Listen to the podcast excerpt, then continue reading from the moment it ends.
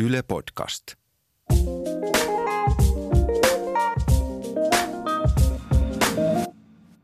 Minua hävettää ihan älyttömän usein, ihan älyttävän moni asia. Ja olisikin mielenkiintoista kuulla, että miten paljon muut ihmiset kokee tätä häpeää. Minulla on täällä vieraana Alma, meidän, Moi. Su- meidän summeriporukasta. Ja sitten Valtteri Lehtinen. Moi. oliko, oliko tämä se väli, missä sanoo ensimmäisen kerran jotain? Moi, joo. Moi. Olet ollut muun muassa UPssa ja Yle Xllä ja mitä kaikkea muuta. Hienoa. Kaikkea, missä, Niin. missä tulee hävettyä. Jep.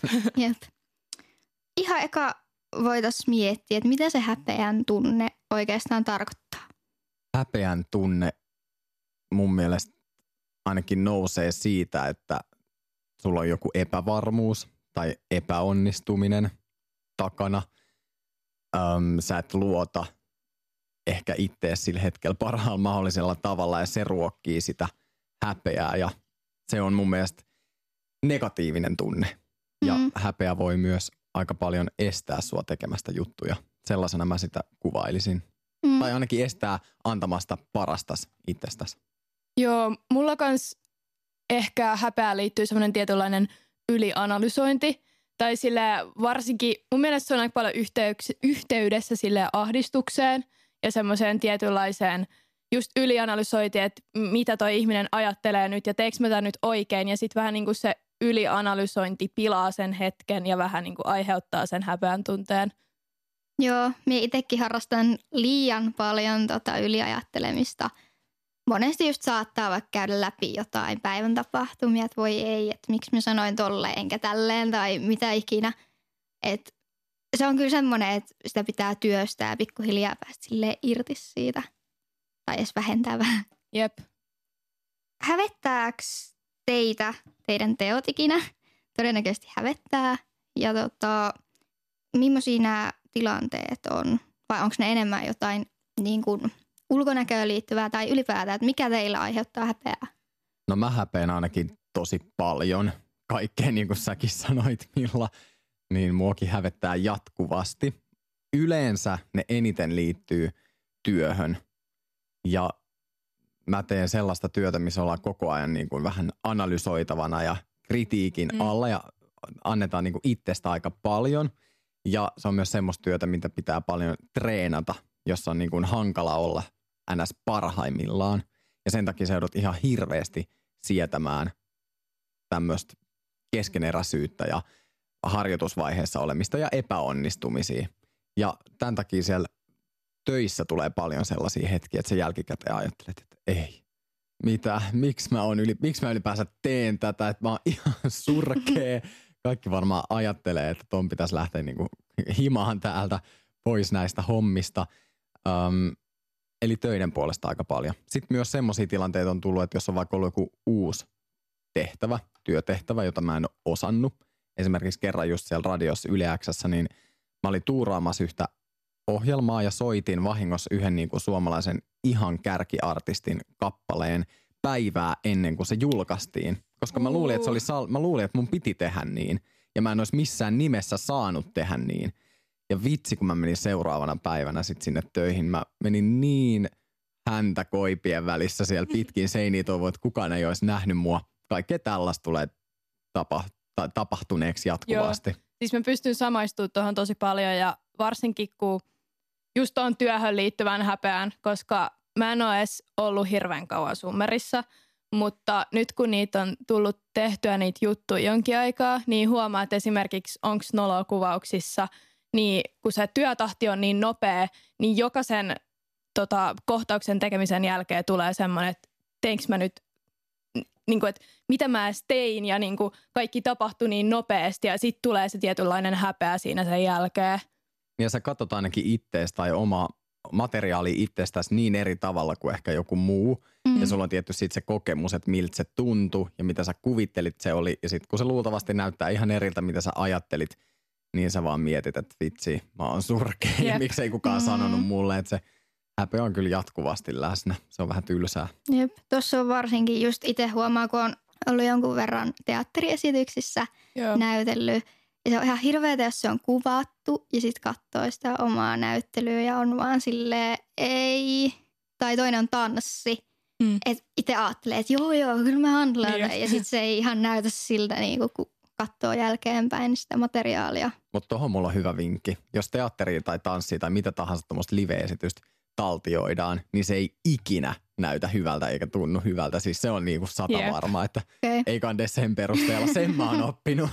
Joo, itse asiassa mä en edes tiennyt, tai kyllähän tietty teatteriesityksiä jo, joskus taltioidaan, mutta ne, missä mä oon ollut, niin niitä ei ole ikin taltioitu, niin mulla ei ole sen takia ollut sit semmoista stressiä, että ehkä siinä on just se hyvä puoli, ehkä siinä on just se hyvä puoli, että kun se tapahtuu siinä hetkessä ja sit sen voi vähän niin kuin unohtaa sen jälkeen, eikä tarvitse katsoa sitä materiaalia silleen jälkeenpäin. niin, ei sitä tunnelmaa ei pysty taltioimaan niin kuin Mm. mm. jollekin kämäselle videokameralle. Se ei onnistu. Joo, mä itse huomaan just ton häpeän kautta mulla välillä saattaa tulla itsekriittisyys todella voimakkaasti pintaan, just oikeastaan kaikkeen tekemiseen liittyen. Sekin puhuit niistä juontojutuista, Mm. Niin mullakin on just ollut sitä samaa, että apua, että en nyt taaskaan ollut tuossa tai tuossa videossa parhaimmillaan ja jotenkin vaatii itseltään ihan liian paljon. Onko se jotain, tuossa vähän käytiinkin jo tilanteita, milloin on hävettänyt. Onko teillä jotain sellaista noloa muistoa, milloin nolotti ihan sika paljon? Mitäs tulisi? Siis- Tämä on aina näitä tilanteita, että kun pitää alkaa miettiä jotain, niin sitten ei tule ikinä mitään mieleen, mutta Mm. Aloitetaan vaikka siitä, että musta tuntuu, että semmoinen tietynlainen häpeän aste tai semmoinen tuli vasta sille yläasteella.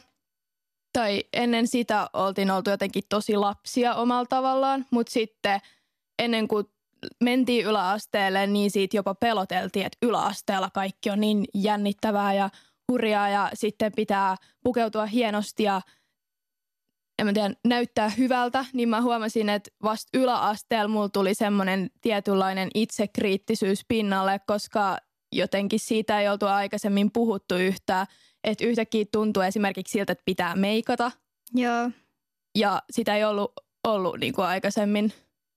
Siis mulla oli kanssa yläaste, oli kyllä sitä niin kuin pahinta häpeän aikaa. Lukios myös vähän, nyt mä oon jo pois lukiosta, mä oon vihdoin oppinut niin kuin elää tämän asiankaan, mutta silloin se tuntui niin järisyttävältä ja nimenomaan uudelta tunteelta, niin kuin Alma sanoit, mutta kyllä siis monessa tilanteessa on tullut hävettyä. Nyt kun sä aloit puhua sitä niin kuin yläasteelle menoa, mä muistan silloin esim. ihan joku, siis murrosikään liittyvät jutut, mitkä on sulle uusia.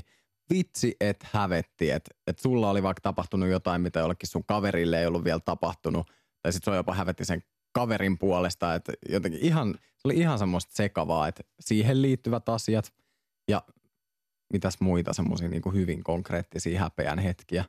No on tullut mokattua paljon, mä sanon sitten, kun tulee jotain taas mieleen. Joo. joo. Mäkin yritän miettiä just jotain. Öm, Miettikää rauhassa tuohon tota, yläasteeseen liittyen, just murrosikään liittyen. Mähän koin häpeää siitä, että mun murrosikä alkoi vähän myöhemmin, koska mua niinku kiusattiin siitä, että, hää, että, että milläköhän vuosisadalla milloin menkat alkaa tai Oho. muuta. Ja se oli aika ra- rankkaa, sitten just esim. muoto ja kommentointi, että hei, milloin tämmöinen rusinatissi ja kaikkea muut tämmöistä. Ihan järkyttävää. mitä? Joo, ja Mä en ole ikin kuule, että tollasta olisi tapahtunut. Tai mä, wow, toi on tosi raju. Joo, ja mä olin kuin tosluokalla. Niin. Et mun mielestä se on ihan sika outoa, että sen ikäiseltä vaaditaan tollasta tai silleen muutenkin on aika, mun mielestä aika normaalia, että murrosikä ei ole missään parhaassa tai suurimmassa kukoistuksessaan kutosluokalla. No ei tietenkään. Niin sitten, että se oli jo niin kuin joku iso juttu, että apua, että millalla ei nyt ole kaikki Joo, niinku toi on tosi alkanut. hurjaa ja varsinkin kun miettii, että miten lapsia kaikki oli silloin ja jotenkin, en mä tiedä, vaikuttaa siltä, ei nyt tietysti voi alkaa analysoimaan tällä ulkopuolisena, mm. mutta Mm, ehkä se on myös semmoista tietynlaista öö, oman itsensä jotenkin, no vähän semmoista tietynlaista oman pahan olon purkamista tai semmoista häpeän purkamista tai jotain semmoista, mm. et koska se on just niin uusi asia, niin sitten se vähän niin kuin ilmenee tuollaisena tollasena käytöksenä. Niin. Mulla sitten taas päinvastoin, mä olin melkein eka meidän luokkalaisista, jolla alkoi. Ainakin pojista, siis oltiin yli vitosella tai jotain, eli mä olin niinku todellakin ensimmäisiä. No sit vi, siinä kutosluokkaa lähentyessä alkoi siis madaltua ääni muillakin. Ja sit mä aloin niinku, mulla alkoi helpottua, kun mä huomasin, että no vihdoin tätä tapahtuu muillakin, että mä en ole yksin enkä niinku nyt erotu massasta. Ja sitten mä toisaalta nyt mietin silleen, että just toi on se ongelma, että nimenomaan mm-hmm. me, me niinku koetaan häpeää siitä erilaisuudesta tai siitä, että meidän pitäisi olla jotenkin samanlaisia kuin muut, vaikka se on käytännössä täysin mahdotonta. Sulla mm-hmm. ei ole mitään chanssiä olla samanlainen kuin joku toinen, se on pakko hyväksyä ja mm. niin kuin oppia arvostaa itteensä. Niin toskin oli kyse vaan siitä, että mulla on helpottu vasta, kun muut alkoi kokea samaa. Mm. Ja meidänkin luokalla oli yksi poika, jolla alkoi siis murrosikä ysiluokalla. Mm. Ja mulla alkoi vitosluokalla. Tässä oli viisi vuotta välissä. Mm. Ja se on täysin normaalia. Mutta vitsi mä voin vaan kuvitella, mitä sekin on käynyt läpi silleen, että mm. tota, et sitäkin on ihan varmasti hävettänyt se asia, että se alkoi sillä niin myöhään verrattuna muuhun, jolla alkoi niin aikaisin. Ja mua taas harvettiin se, että mua, mua alkoi aikaisin, että sä et mm. ikinä löydä semmoista kulka, kultaista keskitietä. Jep. Mm. Ja sekin on niin jännä just, että erilaisuus hävettää, koska se on vaan rikkaus – ja mun mielestä on hienoa, että ei ole kahta samanlaista ihmistä. Niin, eikä olekaan. Niin. Sehän on ihan fakta. Jep. Hävettääkö teitä helposti kaverin tai jonkun tuntemattoman puolesta? Yleensä se menee niin, että ne joutuu häpeen mun puolesta. Et aika harvoin mä häpeen kyllä kenenkään toisen puolesta. Joo. Joo, en mä tiedä, tietty, toi on vähän vaikea kysymys tai en, tosi harvoin mä mietin muiden tekemisiä. Mm. Että se on yleensä aina vaan sitä, että mä mietin koko ajan, että mitä mä teen.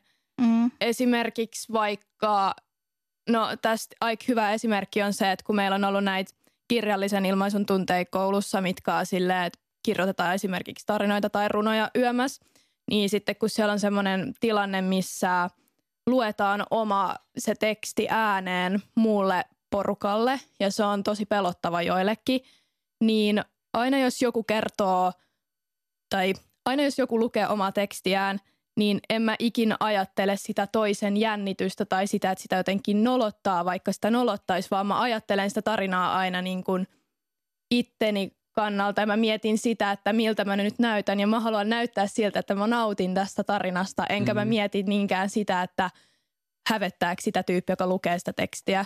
Toi on niin mm. totta, jos vaan tajuis sen, että sä et ole yksin ajattele, että, että tai että sä et ole vaan sinä, joka ajattelee, että sua hävettää ja oot kriittinen itse suhteen, vaan kun me kävellään tuolla kadulla, kaikki tekee sitä koko ajan, mm. niin mä uskon, että nimenomaan loppujen lopuksi kukaan ei ehdi siinä itsekeskeisyydessä keskittyy niin paljon johonkin toiseen. Mm. Vaikka ne saattaa sanoa tuollaisia ikäviä juttuja, mitä vaikka millä sulle, mutta mm. siltikin eihän se, että ne sanoo tuommoisia juttuja, niin on vaan merkki siitä, että ei nekään ole sit sujut itsensä niin. kertonut tolleen mm. myöläyttelee.